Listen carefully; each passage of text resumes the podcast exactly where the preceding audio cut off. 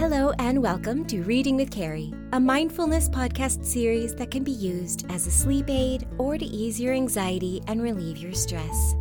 I am your host, Carrie Fable, and I am so thankful that you've decided to spend some time with me.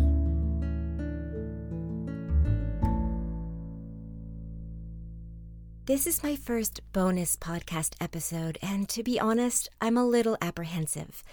Now, I still stand by my statement last week that this podcast would be a reprieve from the world's events and instead help you focus on your mental and emotional health. My voice is not the one that needs to be heard right now. My role is to listen and aid where I can.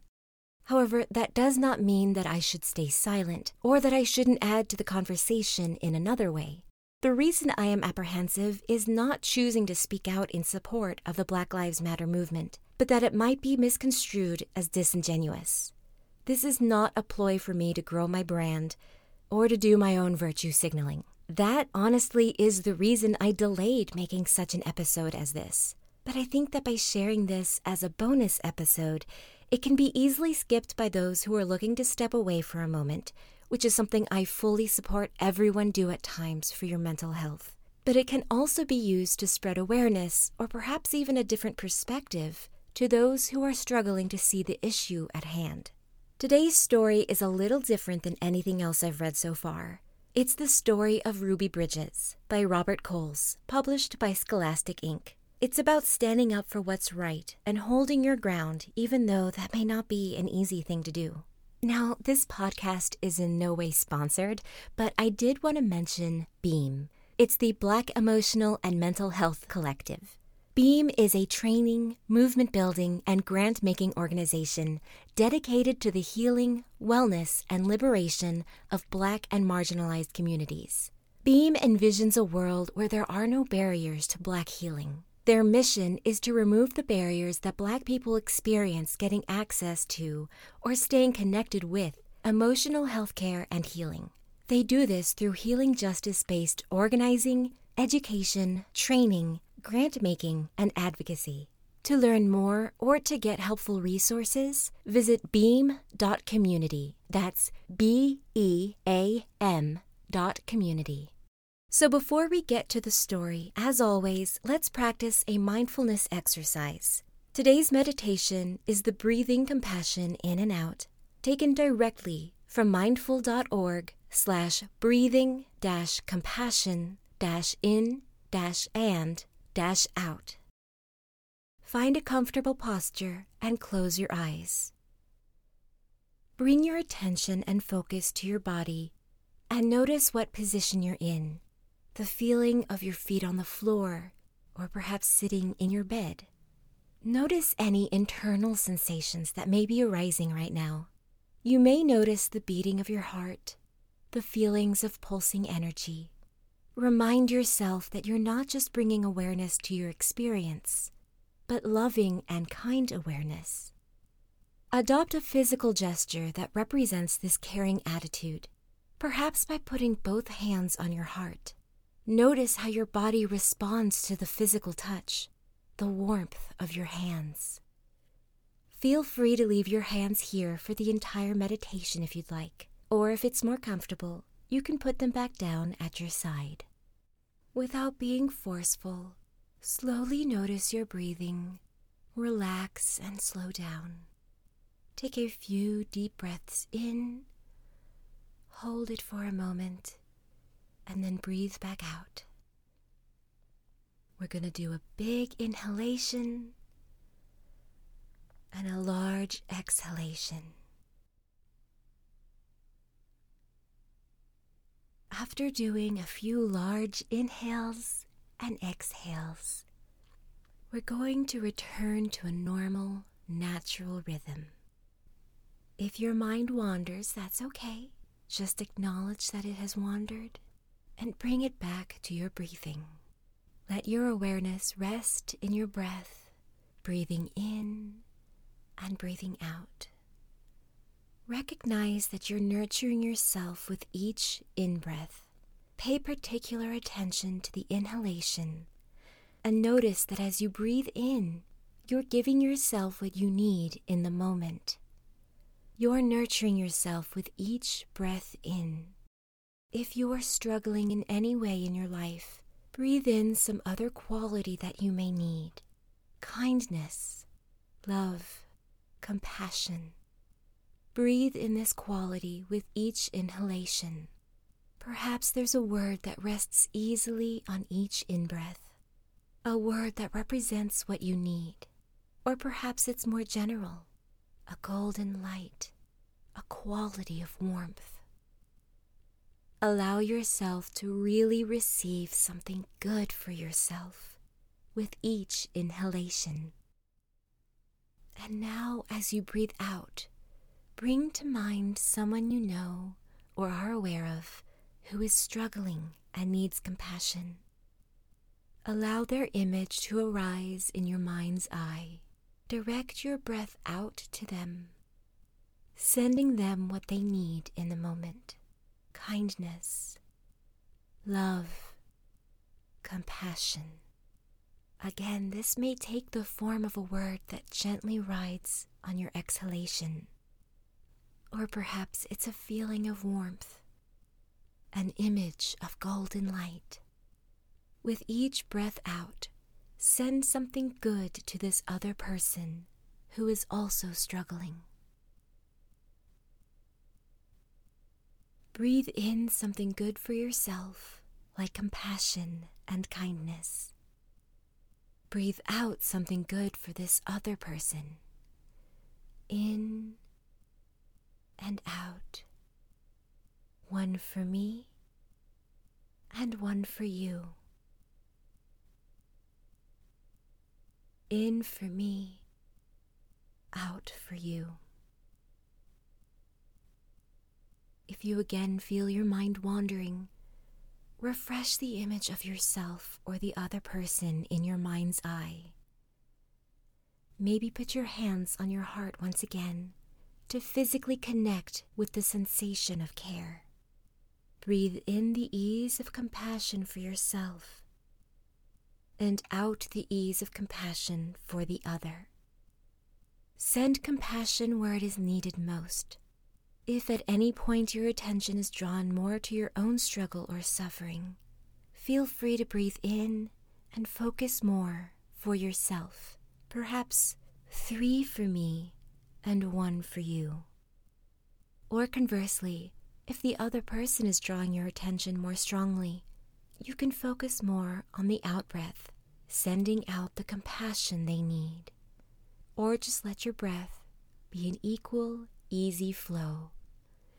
In and out. In and out. Like the waves of an ocean, a limitless, boundless ocean, enough for me and enough for you, an ocean of compassion.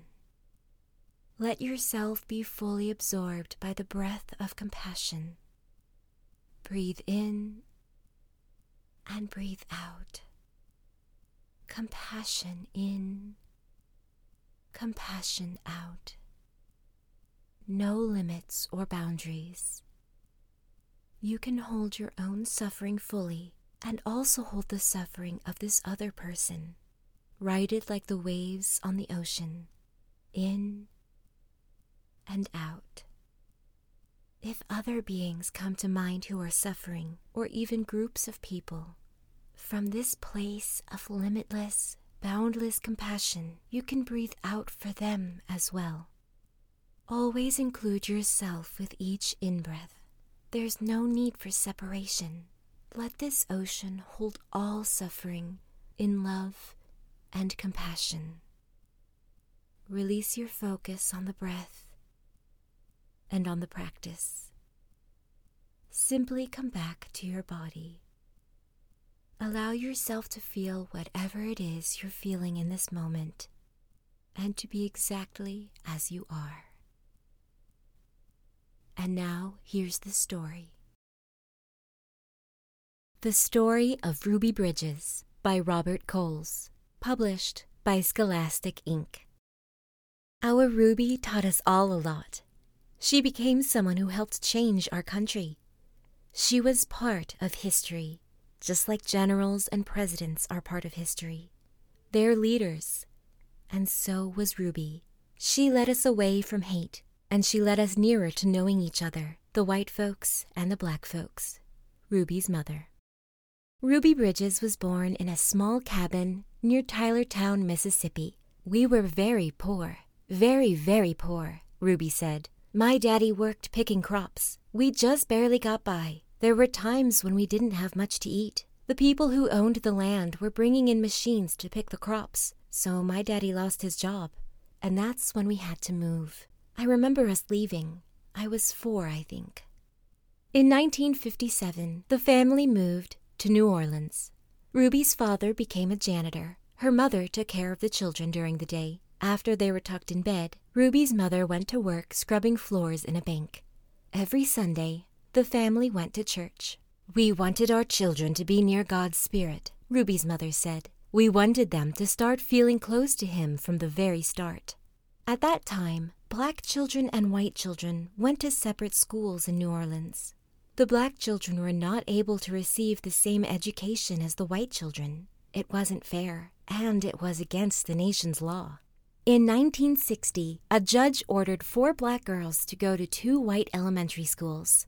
Three of the girls were sent to McDonough 19.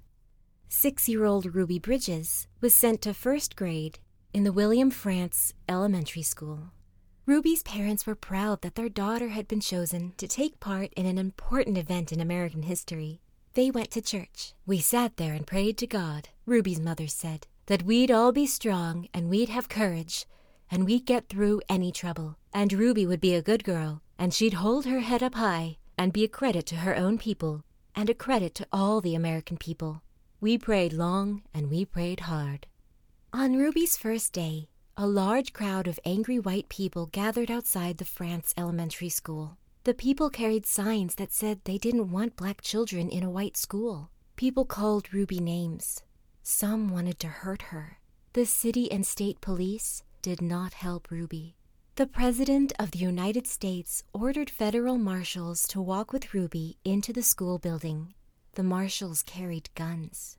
Every day, for weeks that turned into months, Ruby experienced that kind of school day.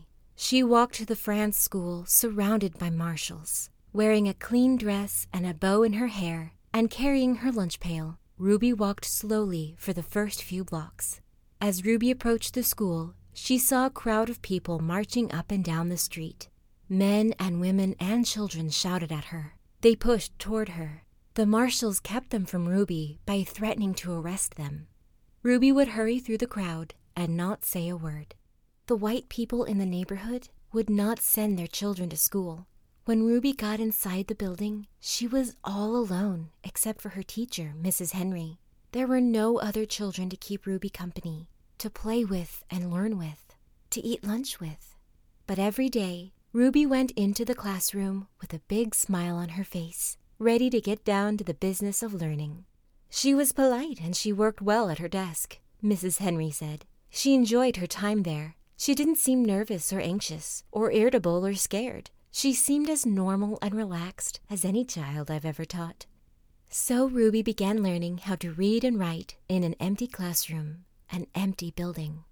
Sometimes I'd look at her and wonder how she did it, said Mrs. Henry. How she went by those mobs and sat here all by herself, and yet seemed so relaxed and comfortable.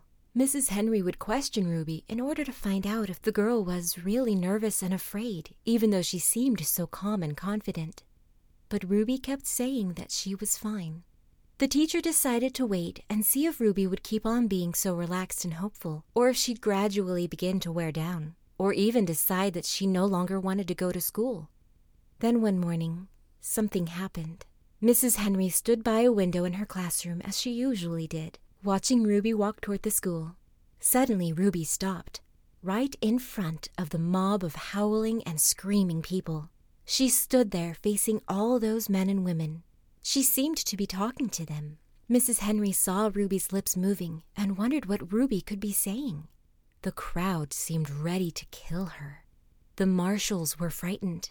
They tried to persuade Ruby to move along. They tried to hurry her into the school, but Ruby wouldn't budge.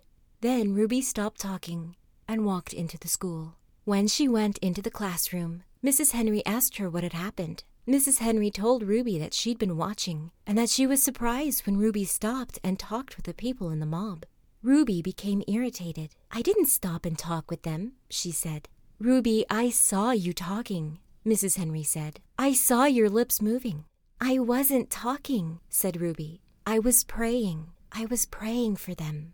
Every morning, Ruby had stopped a few blocks away from school to say a prayer for the people who hated her. This morning, she forgot until she was already in the middle of the angry mob. When school was over for the day, Ruby hurried through the mob as usual. As she walked a few blocks and the crowd was behind her, Ruby said the prayer she repeated twice a day, before and after school. Please, God, try to forgive those people, because even if they say those bad things, they don't know what they're doing. So you could forgive them, just like you did those folks a long time ago when they said terrible things about you. The Afterword. Later that year, two white boys joined Ruby at the Frantz Elementary School. Their parents were tired of seeing the boys get into mischief around the house when they could have been in school and learning. The mob became very angry when the first white students went back to school. But those boys were soon joined by other children. We've been sitting back and letting our children get cheated out of an education because some people have tried to take the law into their own hands, one parent said. It's time for us to fight for the side of the law and for our children's right to go to a school and get their education. They all did get their education.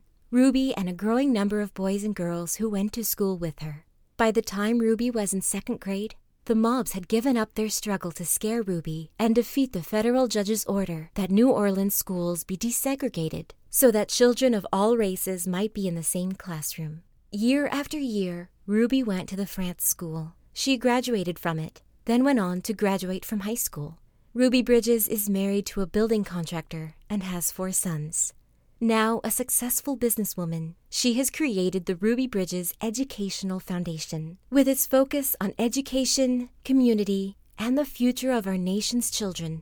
The foundation is especially dedicated to revitalizing the William Frantz School, which is located in the heart of the Ninth Ward in New Orleans. Ruby is once again stepping to the forefront and embracing an opportunity to make history by contributing to the challenge that our nation is facing in the recovery efforts following Hurricane Katrina. There is also a special exhibit featuring Ruby's story at the Children's Museum of Indianapolis in Indianapolis, Indiana, called The Power of Children Making a Difference. One of the reviews I read before purchasing this book stated that the story ended a bit too abruptly. But in my opinion, that was the perfect ending. You see, Ruby's fight for civil rights hasn't ended. That is what the Black Lives Matter movement continues to do today. Now, as I said at the beginning, it is not my place to speak on this. It is not my voice that needs to be heard. But I wanted to share the story of a little girl in history who helped make history. Perhaps you or your friend will also make history.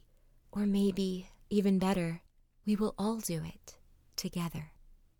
For our closing thoughts today, I want to instead use the voice of someone much more qualified to speak on this matter Martin Luther King Jr. himself. Here are some of his most famous quotes Injustice anywhere is a threat to justice everywhere.